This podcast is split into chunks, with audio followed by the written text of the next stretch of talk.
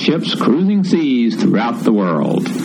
Offering the gift of listening hospitality, I invite you to join me here this Thursday evening on KGBC as we explore topics to enrich the quality of your life power for positive living and friendship. We're going to be live tonight here on KGBC on this Thursday evening, and it is good to be able to be with you. One of the rare qualities we find is the ability to find someone with whom we can talk where you are interested to explore ideas, uh, challenge, present concepts, things that are important to you. But then when you move from an intellectual approach to a very personal approach, something in which you can talk about yourself as a person, that unique and special uh, individual that you are, well, there really aren't that many opportunities for conversation.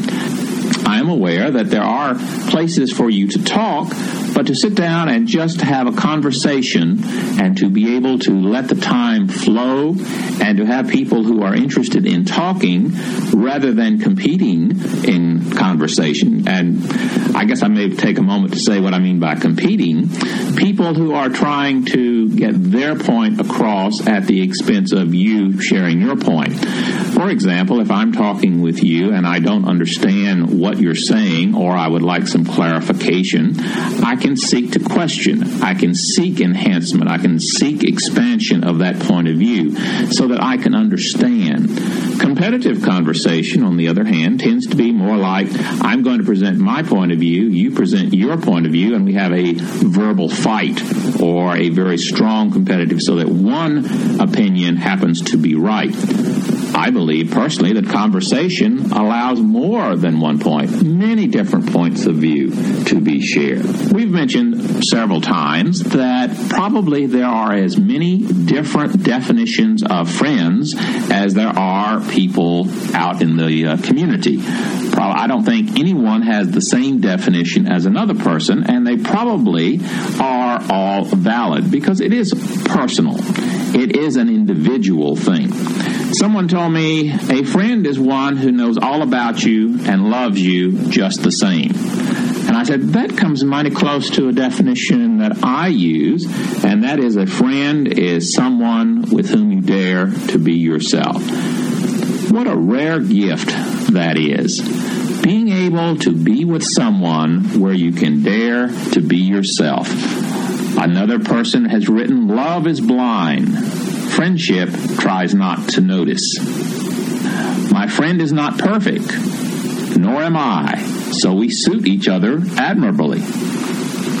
Little ideas, little definitions from different people about what friendship is in our world and in our lives. The Turkish proverb that I picked up in Istanbul last spring was something like this He who seeks a faultless friend remains friendless. And I believe that's true because so many people do tend to look for perfection, either in themselves or in others. Well, what is a friend? It's a person with whom you dare to be yourself. A poem by C. Raymond Beran, I believe, says it all. He says, Your soul can be naked with him. You can really open up those barriers, defenses, and have a chance to really be yourself.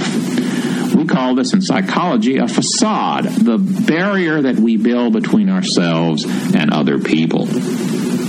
Now, if one happens to be in Minnesota at this time of year, one needs lots of protection from the elements. Well, that works with clothing, but it also works with our defenses and our emotions. So often we tend to protect ourselves to keep ourselves from getting vulnerable. Neither one of us want to be hurt. You and I want to be accepted, we want to be cared for, we want to be loved. But neither do we want to be in situations where we can be hurt or harmed by other people. So it's a very difficult challenge as you and I interact with people each and every day. I want to be liked by these people. We in our culture, Americans, have almost an obsession with being liked. But it is important to us as social animals. We want to be liked. Now, how can I like you and you like me? Well, generally we spend a lot of time on custom controlling, protecting ourselves, trying to present the image that will be positive. Have everyone see us in a very, very positive light. Well, I don't know about you, but for me, sometimes that gets a little burdensome. It gets difficult trying to be someone that is always perfect, always speaks in a manner that is understandable, is concerned, someone who is kind and sensitive all the time, who never runs down. Well, to me, a friend, as C. Raymond Beran speaks, is someone with whom you can be naked, someone you can be open, someone who can accept and care about you as you are. A friend seems to ask of you to put on nothing, only to be what you are according to Beran, a friend is not is one who does not want you to be better or worse. He just wants you to be as you are. As I say those words, I'm aware of how relatively rare that kind of person is. I sense that I do it. I sense that I can offer that atmosphere of acceptance to a number of people. And yet at the same time, I'm also aware that I am well blessed by having a number of people who feel that they can create the same atmosphere for me. And I know you do. As you sit and list, for example, if you think of the five people that you consider your best friends, and just take a moment and think. You're you're sitting there and you're thinking of five people that you consider friends. What are some of the qualities of these friends? Are they people who let you be yourself? Or do they tend to be people who want you to be something other than what you really are? My guess is that if you call these really good friends, then probably they are someone with whom you can be yourself.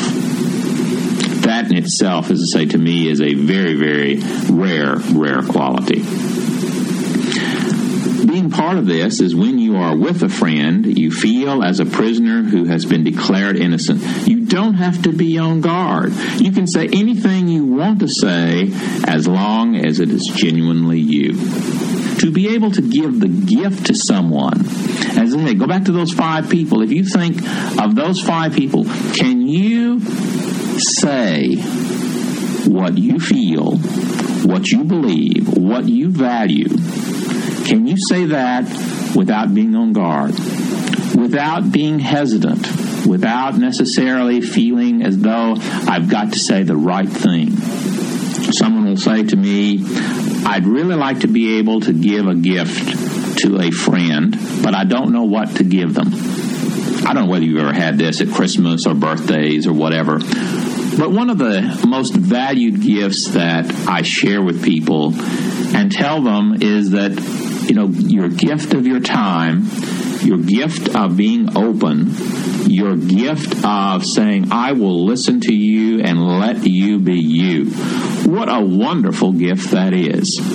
If those five people on your friendship list that we were uh, mentioning earlier, if they were to say, James, one of the things that I value about you is, my guess is that most of those people would say that I allow them to be themselves. I sense that that's important to be able to understand their contradictions. And I hope that it's a gift that I can give freely. It certainly is low in financial cost, but it's so high in other qualities and quantities, such as the time, the caring, the support, the nurturance. I hope I can create an atmosphere for my friends where they can be contradictory. They can be nice and they can have their vanities and their viciousnesses and their meannesses and they can be abs- they can even be absurd. I hope that I can give my friends permission to neglect me and to, uh, abuse me. Uh, I hope that I can give them permission, not because I want that. No, of course not. I mean, you and I are both human in that respect. Neither one of us wants that. But we allow that friend to give as well as not give. See, once again, in the inherent, often in dis- discussing friendships, we talk about what one does give. But I really believe that when you share love and caring for someone, when you really do have a an idea that I am going to give something to them, and you want allow them to give something back to me. One of the things I also hope is that I can allow that person not to give. For example, I had a friend here on Galveston Island who recently left the city. And one of the things that was very important in the relationship was this individual felt very comfortable in able to take control of when time or what time was going to be spent together. Now, I feel comfortable giving the friend that gift. I know there are those who, in my own field of psychology, would practice and say, define what a friend is and be assertive. If you want to have time with someone, then assert that. I think that has value. There are situations where I would practice that in myself, and I would encourage it in you and your interactions with your friends. But I think also in that goes permission to recognize that friendship is unique. It's as unique as our fingerprints. I guess that's one of the reasons why, whenever I'm working with someone in personal retreating, and we do get into the area of friends and the support that comes from friends, I try to encourage people to see their friends as a part of their friend print that print, that little circle, that support system that is uniquely mine and uniquely yours. Your friends tell you, uh, tell others as well as yourself a lot about who you are. You are oftentimes a reflection of your friends, and your friends, because you have chosen them, oftentimes are a reflection of you. What is a friend? Well, I hope that it will be the opportunity to be with someone with whom you dare to be yourself. A rare gift, but one that I hope will be most positive. I think the old saying goes many times that we, we cannot select our family. Our family comes with us, but our friends are the family that we get to choose. So, as we write the life novel, friends are important. But that's something that is chosen externally. One of the things, and I believe one of the most crucial and yet underlying aspects of what we do internally to choose how our life novel is actually written.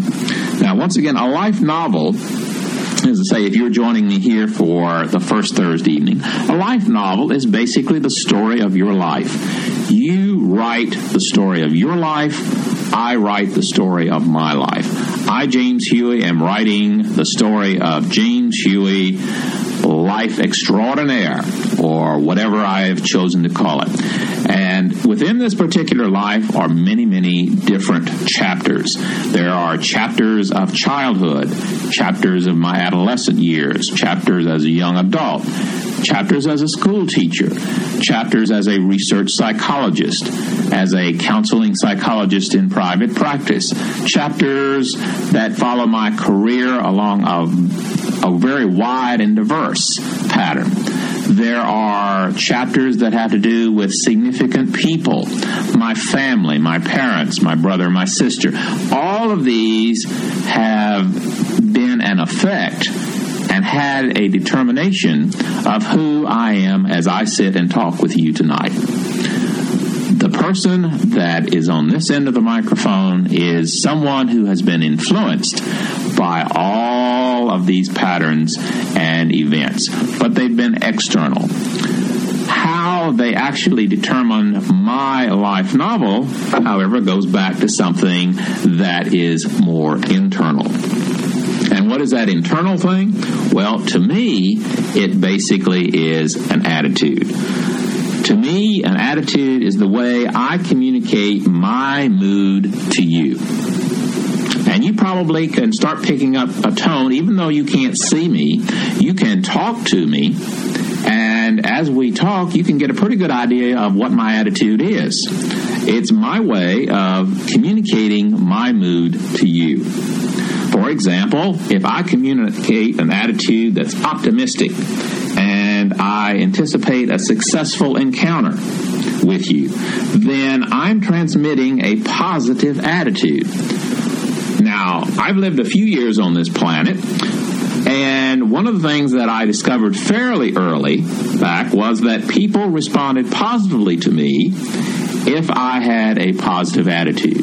If I had an attitude that communicated to them that, one, I liked being alive, I liked being alive in their presence, I felt good about the encounter or the interaction that uh, they and I would have. I transmit this attitude, whatever it happens to be, and I get to choose what that attitude is. Uh, one of the things you will find very early as you and I talk is that I do not have very much of a belief in the so called victim attitude, that somehow attitudes are forced upon you. I believe that our attitude is something that we choose. As I mentioned, when I was younger, I found positive people liked positive attitude people. Does that mean that I have to be Pollyanna and up all the time? Well, no, that would contradict the very thing we were talking about just a few minutes ago. A friend is someone who allows you to be yourself. I hope I can allow people to be and have the ability to communicate that they feel sad they feel depressed. They even feel angry, agitated, frustrated. Whatever they feel, as long as it is, as it is really them. If you and I talk, whatever you feel, I hope is real. I feel I hope that for your own health, but I hope that because then you and I can have a genuine dialogue. We can have a dialogue between real people, not between our so called facades or barriers, but me and you. You and I can have that kind of dialogue, and a lot of it will depend upon the attitude. Like, for example, do I want to talk with you? Do you want to talk with me? If you run into someone who is ready to play Ain't Life Awful and If Onlys and a few of those others, well, generally those people aren't looking for very positive people because, once again, if you've decided to feel sorry for yourself, and if I'm sitting here and say, okay, James, it's time for a self pity party, generally I will not be looking for someone who's optimistic, someone who's upbeat, someone who has a positive attitude, someone who's communicating to me that I have a choice as to whether I want this kind of self pity party. I generally will tend to avoid them, and most people will tend to avoid me if they want a some me to join in and tell them, yes, life really is bad. It really is. Of course, I don't believe that. I don't believe that life is always fair. But I also realize that how I chose to respond to life was my choice. That was up to me. The contract did allow me to choose how I was going to view my life, including me and my interactions with you. If I'm going to interact with you, I get to choose how I see you and how I respond to it. If you interact with me, I get to respond to those. I get to set my attitude. If you choose not to respond, and once again, that's your choice. You have the freedom to respond to me. You also have the freedom not to respond.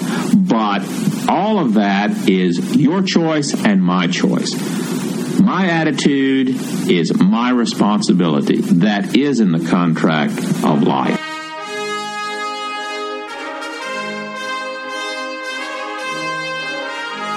Well, folks, I want to thank you for joining me this evening here on KGBC AM 1540 Friendship Radio for Galveston County.